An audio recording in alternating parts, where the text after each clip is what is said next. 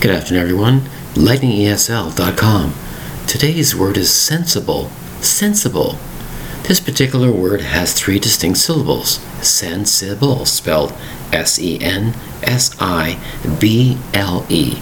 You might have heard the expression, she or she is being very sensible reacting to that situation. He's acting very sensibly. He's good sense of this, good sense of that. He's acting very, very sensible having or showing the ability to think or act in a certain reasonable way. They are acting sensible.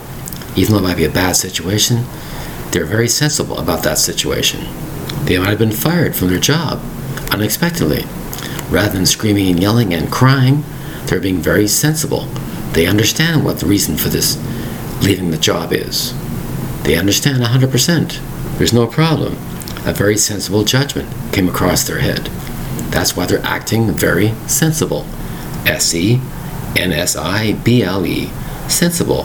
Three distinct syllables. You might say, My exercise today is very sensible for my condition. I have to do what I have to do because it's necessary.